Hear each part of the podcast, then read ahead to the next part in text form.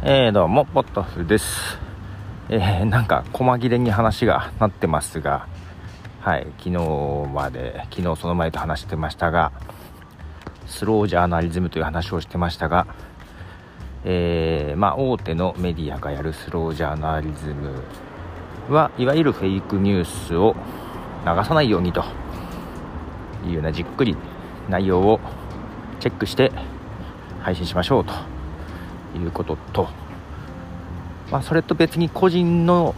スロージャーナリズムのやり方もあるんじゃないかという話までしたと思います。あまあそこのスロージャーナリズムって言葉がさいわゆる食べ物でスローフードってあるじゃない？ねファストフードの対極として、えー、スローフード。えー、っとどんな意味だ？まあ体にいいものを、まあ、時間がかかっても、えー、ね、いいものを食べましょうみたいな感じですか？はい。まあそんな、えー、ような感じです。やっぱりニュースとなると、速さを求める。いかに速い情報を人より速い情報を、えー、出していくかっていうのと対極な感じでスローなジャーナリズムですね。で個人としてはえー、大手が追えないようなニュース。大手が追えない追わないニュースというのかな。というのを取り上げれるのがメリットかなと思っていてあの一番のいい例が、えーと、アメリカでポッドキャストがね人気が再燃したきっかけになったやつがシリアルっていうえー、ポッドキャストなんですけどもこれは何かっていうと,、えーと、殺人犯として捕まった人が、えー、その事件が冤罪なんじゃないかということで、え、それを検証するような番組ですね、えー、インタビューとか取材とかを交え検証するような番組と、えでそれを1シーズン12回毎週配信するというような内容だったんですけどもこれがまさしくそうでよくねなんか、えー、つかさ犯人が捕まりましたとね言うとやっぱりそこで数字を求めてというかね、えー、捕まった直後はニュースがいっぱい出ますよね。ほんでもってどうしてこういうことが起きたのかこの犯人はどういう人物像だったのか、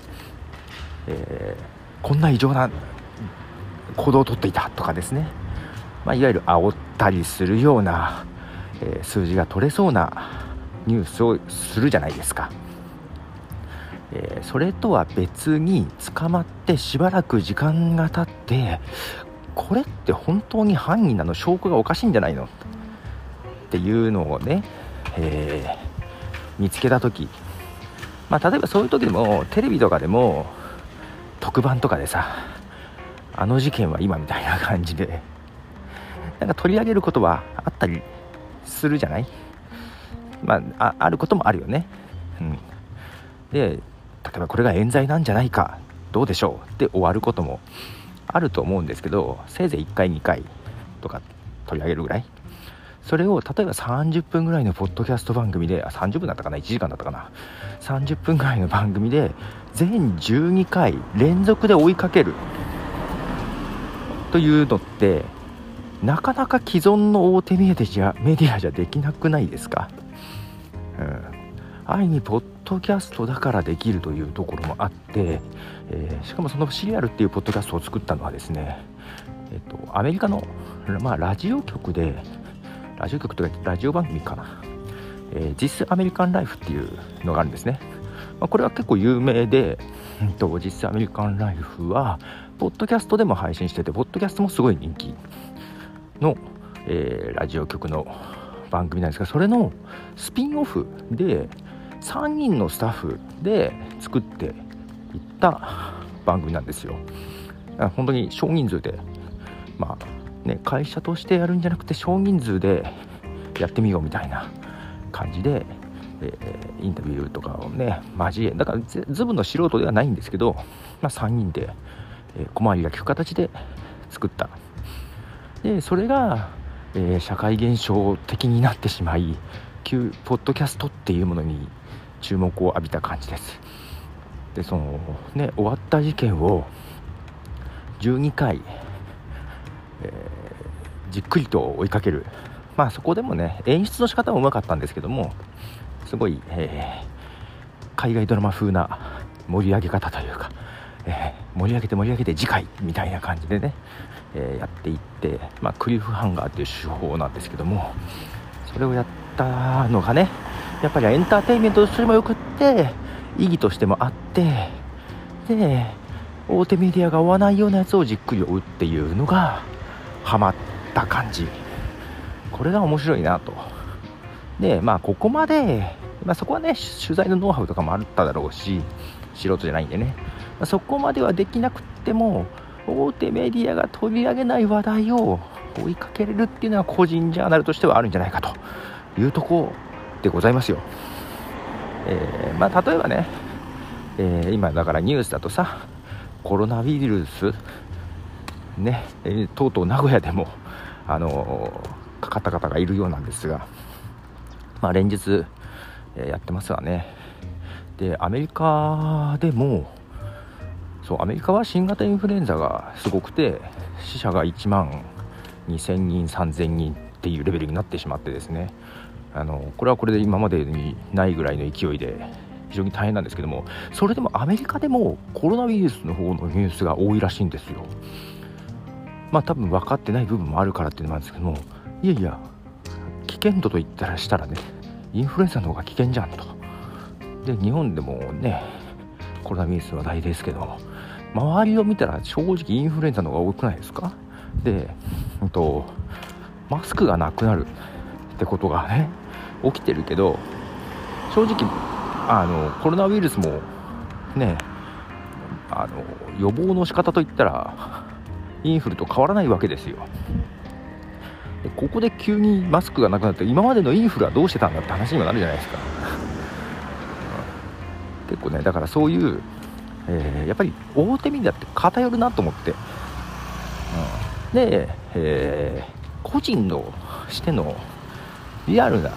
なんかその両極があってもいいと思うのね。で一般的なとこで言うとうん、コロナウイルスそんな心配してもしょうがないじゃんと思うじゃん。けど大手メディアはそういうこと言わないよね。数字を取るにはそれは扱った方がいいしみたいな。そう。でこの間シンガポールから娘が帰ってきたんですけどまあ特に向こうは、えーと、熱帯なのでまあ年中35度ぐらいのかな。気温がね。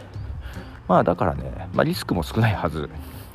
日本もねまあ暑くなって夏になったらまあ活性化しなくなるだろうっていうのはあるからね、日本の方が危険なんだなと思いつつ、まあ、日本に帰ってきてニュースでこのウイルスばっかやってんじゃない？こんなことになってるんだっていう感じで、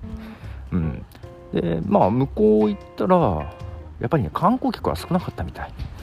うん、けど、ま、けど中国人もいたにはいたらしいしね。えー、ユニバーサル・スタジオ行ってきたらしいんですけどね。シンガポールの。けどやっぱ空いてたらしいですよ、うん、乗り物待ち時間なかった。まあ平日っていうのはあるんだけどね。は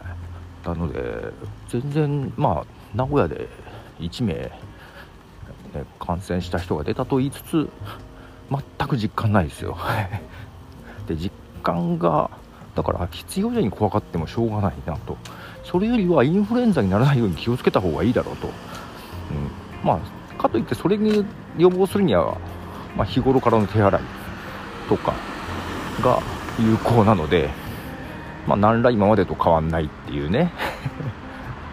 形ですよね。まあそのななんでしょう。テレビでずっとコロナウイルスの話をしてるからさちょっとねイラッとしますよね。まあまあそんなこと思いねながらね。その個人メディアとしてやっぱりねあのマスメディアは意識的か無意識的かやっぱりちょっとセンセーショナルというか数字が取れそうな方に行きがちじゃないですか。で個人でやってても YouTube とかだとやっぱ視聴数とか出ちゃうのよね。なのでついそっちに近い発信になりがちなのよね、うん、それもどうかと、まあ、つまり何が言いたいかというとあまりアクセス気にしすぎたら逆に個人メディアの意味なくなってくるなというね気がしつつです。まあ、かといって続けるにはやっぱりね見てもらう人が多い方がやりがいもあるから、うん、だからそこでねブレすぎちゃダメだよね多分ね自分がね、うん、とかなんとかいうのを考えておりますよと。でスローという意味では人が追いかけないものをずっと追いかけるという意味では、まあ、正直私としては、まあ、ずっとポッドキャストのことを見てきてるのは確かなので、まあ、その辺の情報を地道に出していってもいいのかなというような気がしつつ、はい、サイトも作っておったりしますよと。あ明日がね収録なんだけど。いいやまたちょっと話や また流しますよということでボロでした。じゃあね。